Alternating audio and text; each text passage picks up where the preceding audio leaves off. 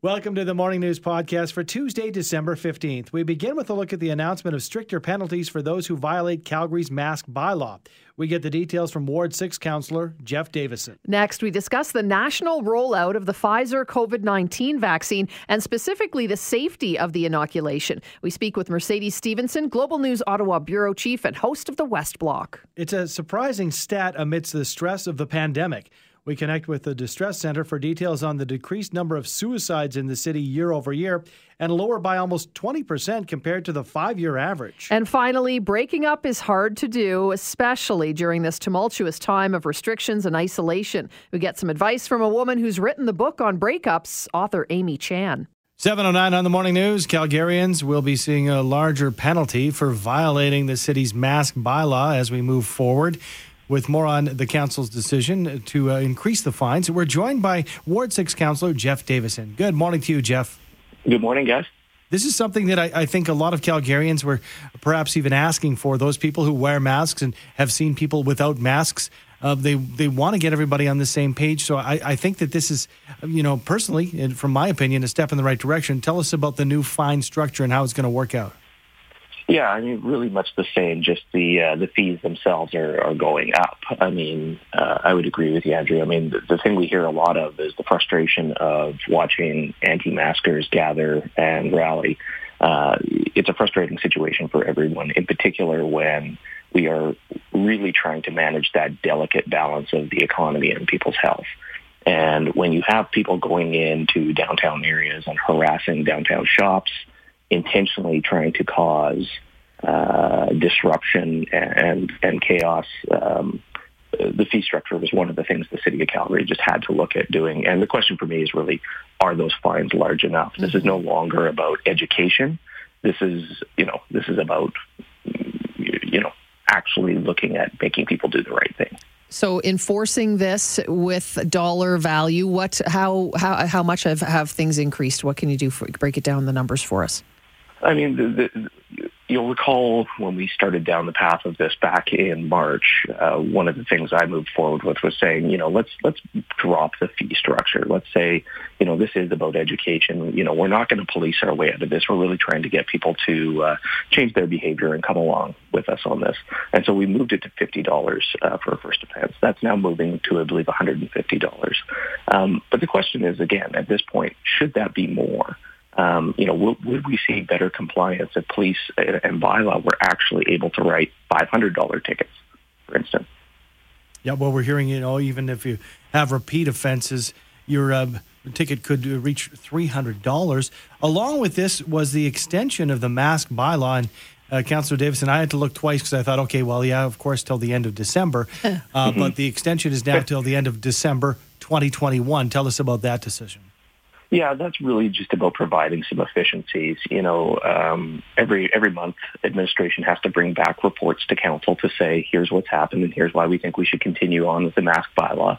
This is about just saying we understand the world we're in. We understand this bylaw is temporary, uh, but we don't need those reports every month. And so, you know, every little bit of dollar value out there right now counts, and those reports obviously take up someone's time, and there's a cost associated with it. It's just something that we don't need, and so looking at extending this sort of for the next year while we sort of play the game with how fast will vaccinations come? How fast will we hit the masses with those vaccinations? Uh, this just gives us some flexibility going forward. But it is, you know, the most important thing to remember about a temporary bylaw is that at any time, uh, council uh, with a majority can overturn that bylaw. Good to remember for sure. Let's switch gears a little bit, uh, Councillor. We want to talk to you about the uh, motion you put forward about providing incentive to residential development in the core. We know, obviously, uh, actually, I don't know exactly the stat these days. It's been certainly high of, of empty buildings in our downtown. So, what are you uh, hoping to achieve with this? Yeah, I mean, this is really all part of our economic strategy. And, and you know, we have so many people and so many teams focused on downtown recovery. You know, we've got talent acquisition strategies, strategies and economic strategy. You know, we're obviously investing in major infrastructure projects in the core.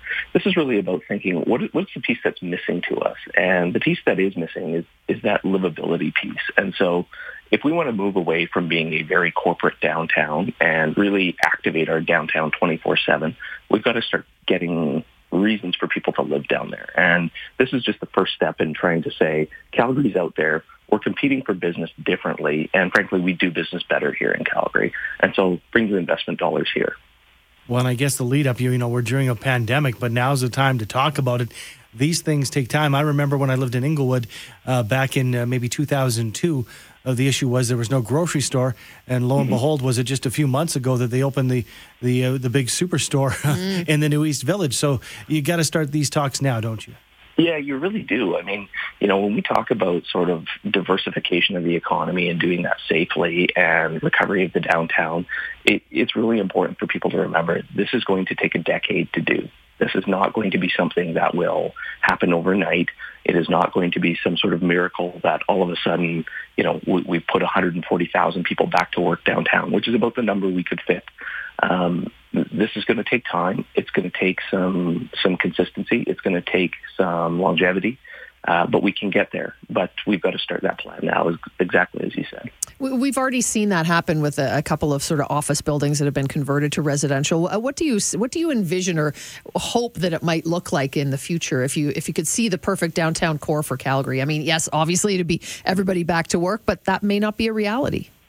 Well, I mean, the office to residential conversion is just one piece. I think that's the part we want to ask the federal government to help with because we would really need a group like CMHC to step in and say, okay, we can do all 10 buildings that you've identified, Calgary, for conversion because right now, uh, most developers would tell you, you know, if you want me to build there, City of Calgary, you knock the building down and I'll put up a brand new one, nice and shiny for you. But I'm not interested in the conversion. It costs too much and the product isn't going to be very good. Um, it, it, ultimately where this comes from is go back to Vancouver in the very early 90s. They had effectively the same problem as Calgary. After 5 p.m., your downtown core shuts down until the next working day.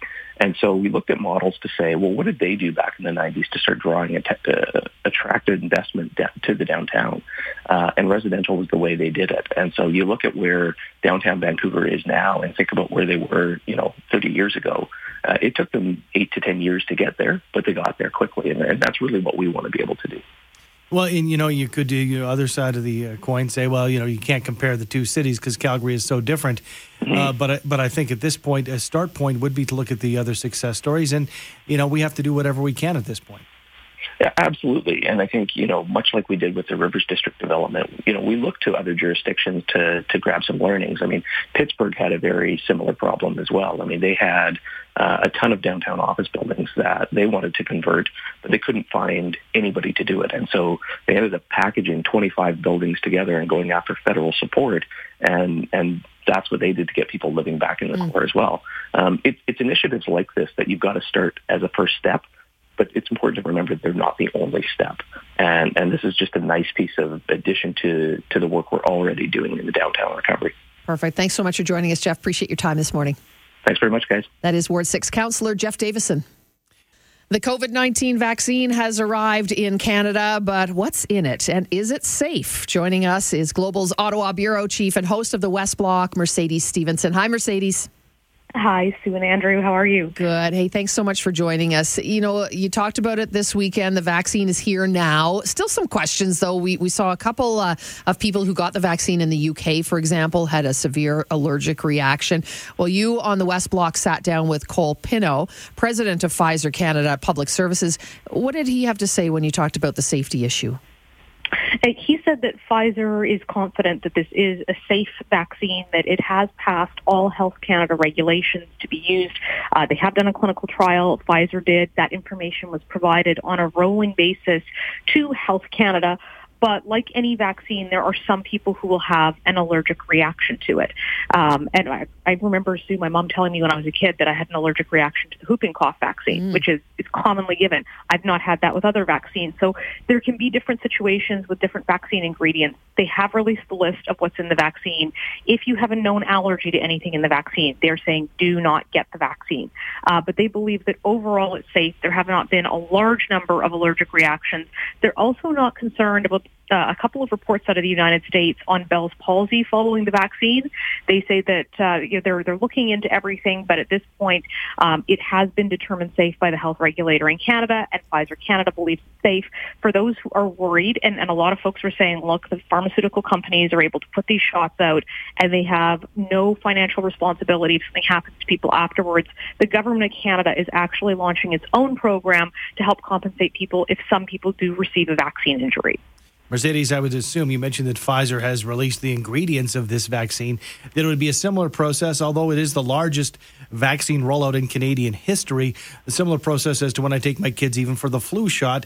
Uh, the uh, person administering the shot will be reading every single ingredient and lay out potential side effects uh, to those people receiving it, I would think. Um, you know, I can't speak to exactly what the, the person mm-hmm. administering it will do, but I would expect it will be a similar process. Certainly, um, you can find out the ingredients if you want to know. They are on the internet. It's publicly available information, so you can go on there as well and, and have a look if you have any concerns. Obviously, call your healthcare provider, call your doctor, talk to them about it, uh, because they'll know what's in that vaccine and they'll know your personal health history or your mm-hmm. children's personal health history and any concerns. And also keep in mind there's different vaccines. Uh, we're expecting the Moderna vaccine to be approved relatively soon too. Um, so not all vaccines are the same. And Pfizer says they're still working on the formula with this one too. I mean, this uh, has been turned around more quickly than any vaccine program in history. So they are trying to refine it. And some of the things that they're trying to refine are things like how it's stored. Because as you know, the Pfizer vaccine has to be stored uh, between minus 70 and minus 80 degrees, which makes it very hard to distribute in the way that, for example, the, the flu vaccine is distributed. Right. Um, so they're still kind of uh, trying to improve that formula, but wanted to get this first round out so that people could start being vaccinated. And with all safety measures and protocols in place, obviously, or Health Canada would not have approved it. Mm-hmm. So that's yeah, exactly. Health Canada has to see the data. Like this, it doesn't change. If they don't yeah. see data that they think is sufficient, um, they will not approve the emergency authorization use, which they have in this particular case. Um, and it was also unusual. The, the reason why it normally takes Health Canada longer to approve, even if you had a normal length clinical trial, is that they get all the data at the end. In this case, they changed the way that they were doing it. So they were receiving the data after each round of the clinical trial and evaluating it on an ongoing basis versus digging through the whole file at the end of it. Mm-hmm. Which helped shorten that process, right, of why it got, you know, uh, approved so quickly. Exactly. And I can tell you pharmaceutical companies are saying that they, they would like Health Canada to work like that on an ongoing basis. Some health regulators do. So there's faster drug approvals when they come through because they're already familiar with the data instead of starting at square one. The shipments from Pfizer, uh, again, landing on Canadian soil late on Sunday. But you also spoke with Procurement Minister Anita Anand on whether or if there will be domestic production of a vaccine. What did you hear? So this is one of the big concerns we heard early on from the government is that they were saying we may be later down the list than others because we didn't have domestic vaccine um, capability. It didn't really make sense because we saw the UK getting it and they don't have domestic vaccine capability. So the government came under a lot of pressure about why they were saying that, that we weren't going to get it when other countries that weren't manufacturing could be ahead of us.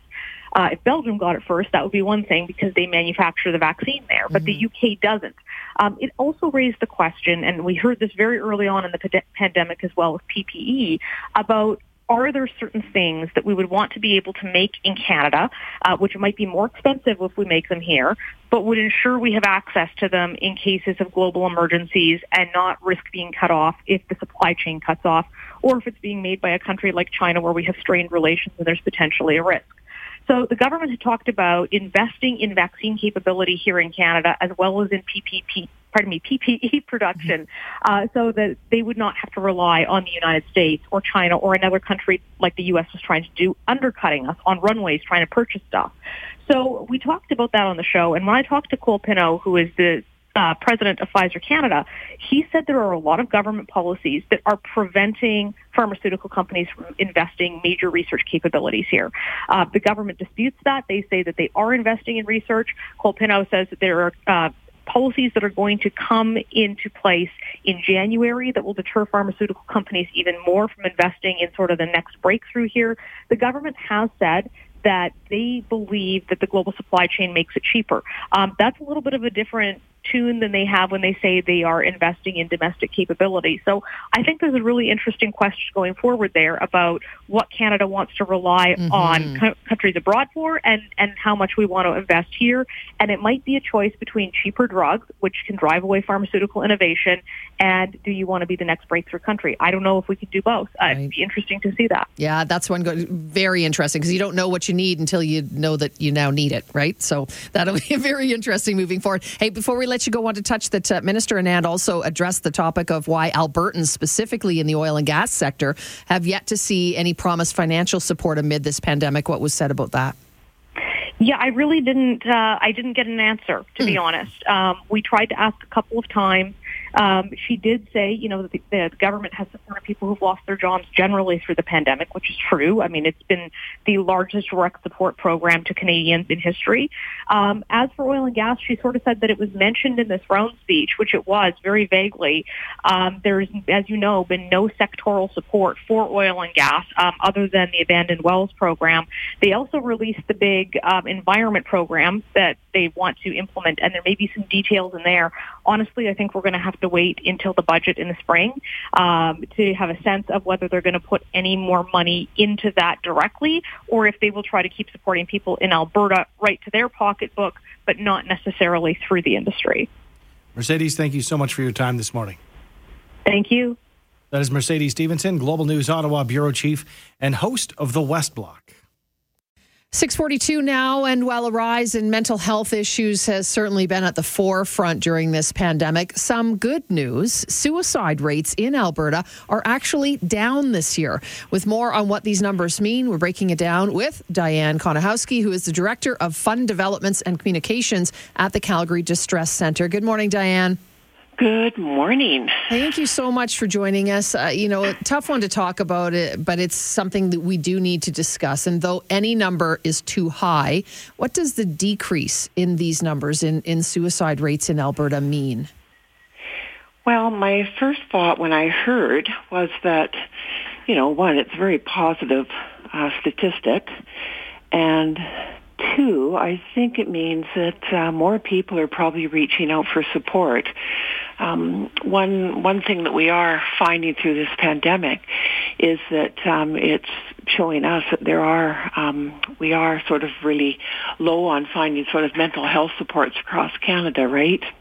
Mm-hmm. But for those um, distress centers and crisis centers across Canada, and we do have a, uh, a national uh, Canada suicide prevention service. It's a line that we also um, answer um, for um, for Canada. Um, you know, it's just it's it's nice to know that it, the number is getting out there. People must be reaching out for support, and we do know that our statistics show that our volunteers and staff, who are the first responders for anybody calling in, chatting, or texting us, we know that our our stats are telling us that we are having fewer interventions. And what that means is that means that we're not contacting 911 as often. So that tells us that our volunteers and staff are doing um, a really, really good job of de-escalating the crisis, which mm-hmm. is what they're trained to do. You know, we could we could say obviously we could obviously uh, use as many resources as possible when it comes to mental health for Canadians and Albertans, and you know, drilling down to Calgarians. Uh, but th- could this also, you know, uh, speak to the fact that the message is getting out there that the resources that we have in place are available, and, and perhaps maybe the internet and and social media make access and information as to how to get these resources uh, are more ready readily available these days. Well, you know that we're we're bombarded by information. You know, we can sort of get it everywhere, can't we, Andrew? So, um, yeah, I mean, we've worked really hard at uh, Distress Center over the years to uh, get the awareness out there that we exist because we're we're Calgary's only twenty four seven support, crisis support, mental that. health support. Yeah, I mean, when when you know everyone else closes their doors, we we are very much very supportive of the all the agencies within the social sector and you can phone you know, most of them over after hours and, and they'll tell you to, uh, if you're in crisis or you need any support, you know, press one for distress center or call 403-266-HELP for, you know, distress center. So we don't know how many hundreds of agencies and, and individual doctors and psychologists and support that are out there um, recommend um, for them to contact Distress Center because um, we're here 24-7 and anybody can call us uh, day or night and we don't define crisis so we can we support anything that uh, anyone wants to call or chat or text us about they have any issue and Alberta leads the country in stress and you know issues at this point in time, don't they? I mean, and so you you folks must really be kept busy twenty four seven. Well, we are. Yeah, I mean, um, we yeah, we worked really hard to get the awareness piece out. And anybody, actually, we we support people all over Canada. We get a lot of calls from Ontario. We get a lot of calls from Northern Alberta. Um, we get we've saved lives. Um, for people in Australia and Iran and Europe and anybody can get on our website and see that, you know, that we're here for them. And so even though our mandate is Calgary and area, you know, we, we, we save lives every day and, and we do it, you know, from all over Canada distresscenter.com, Diane. Uh, but I want to, you know, just uh, ask you this quick question before I let you go. If people are, you know, a little afraid to, to, to reach out, they might think, oh, I don't have money. Um, you know, I, there might be a stigma. What do you say to those people? Well, we're free. All of our services are free. So, um, you know, they can call. You can even call the 211 line. And um, if you're in crisis or you just, if you just need someone to talk to, you know, we get calls from, from any anyone, someone grieving the loss of their pet, uh, students that are really frustrated and and depressed because um, they've got a big exam coming up. You know, um, we don't define crisis, so it can be anything. You know, bullying. Um, we answer the bullying helpline. We answer the family um, violence line for the province as well. We we answer a lot of lines. So for people who you know are are afraid to sort of reach out, maybe by phone, um, they can chat, and um, and young people can text us because not everyone is comfortable chatting like you and I are chatting now, right?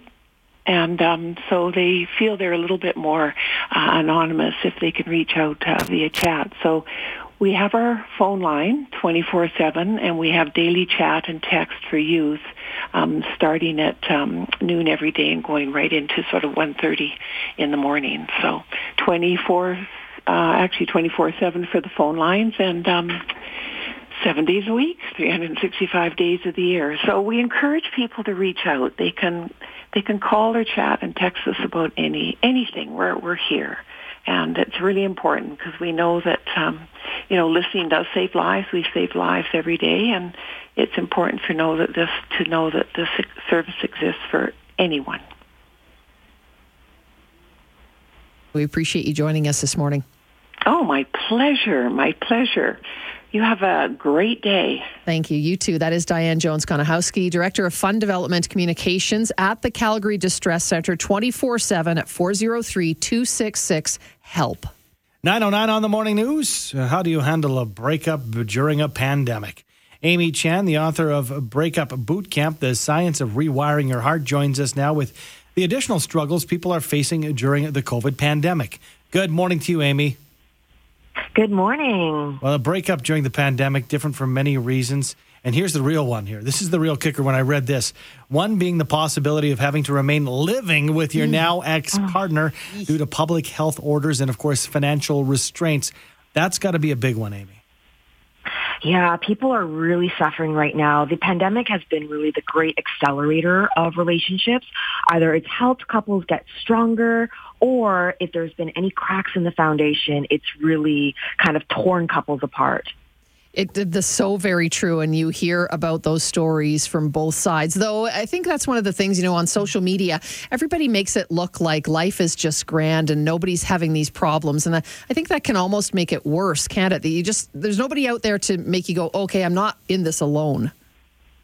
Yeah, I believe there's extra pressure these days with social media and like you just mentioned, seeing everyone's highlight reels of their perfect vacations and, and relationships. And I think it sets up this expectation that love is perfect and it's cheery all the time and it means happiness and that your partner is here to make you happy. But I think these expectations really set us up for disappointment because relationships just, that's not the reality. One of the things that you uh, you uh, put out there is when you're considering that breakup and asking yourself the question: If I was to make the same decision right now, would I choose this person? Does that hold during the pandemic as well? A question like that? Yeah, I think a lot of people I witness stay stuck in relationships, sometimes toxic relationships, and and what I call a dead end relationship, knowing that uh, the relationship isn't going to go further. They are unhappy, and it's it's not just a cycle. It's not just a blip in the relationship. It's an ongoing pattern, and often because of something called sunk cost fallacy, which is human beings' tendency to invest more into whatever we've already invested in. They, they stay in relationships because they've already invested time, money, years. Instead of focusing on the present value or future value, they stay stuck because of sunk cost fallacy. So a great way to kind of just ask yourself the honest question of, if I was to make that same decision right now and choose this person, would I choose this person? And that's a great starting point for you to think about your future. Okay, so let's talk about some of the other tips uh, from breakup boot camps. What else can we look at? What else can we think about when it comes to, you know, being in a difficult situation right now? It's really important if you can after a breakup to detox from your ex. And I always tell people a minimum of 60 days. And the reason is because when you're with someone, you have neural pathways that have been wired together. If you continuously text them, um, see them, have breakfast with them, you're not allowing those neural pathways to prune away. Now, of course, if you are still living with the person or you co-parent, it, it's going to be more difficult. And what you want to do in that case is you want to keep your interactions to a minimum and also as emotionally neutral as possible. That means that when you get great news, you don't contact your ex.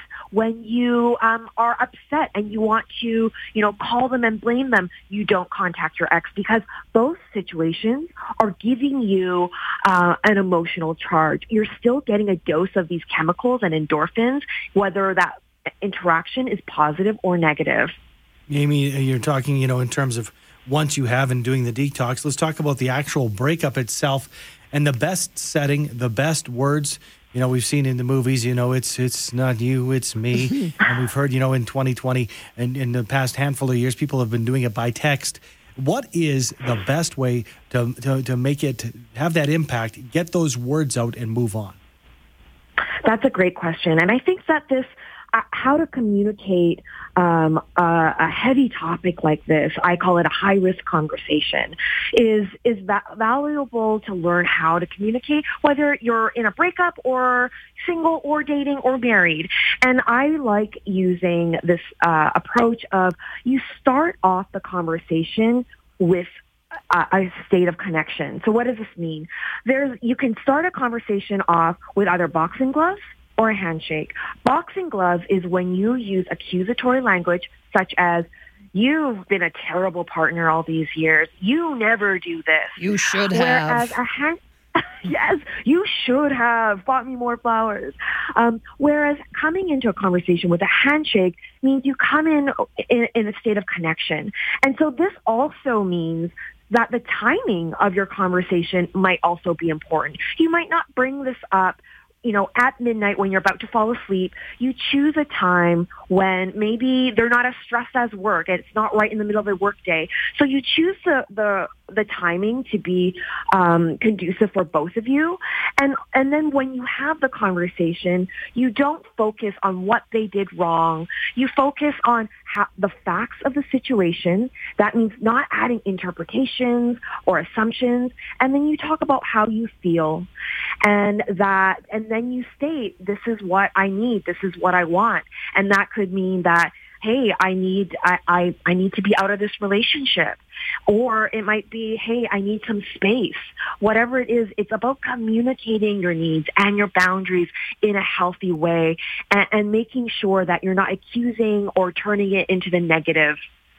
Amy, your book is called Breakup Boot Camp The Science of Rewiring Your Heart. So I'm wondering, you know, how this book came to be. Did you have a rough ride? Did you have some stories, or was this more of a service to your friends who've had some tough breakups? Oh, yeah, I've had a rough, hot ride. Um, I was in a relationship and I thought I was going to marry the person. And, you know, my whole life was set out. I thought to me, back then I was living the dream and the dream was date, get married, have kids and be a stay-at-home wife.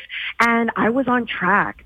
And that relationship fell apart. And I put so much identity in him and us that when the relationship fell apart, I fell apart.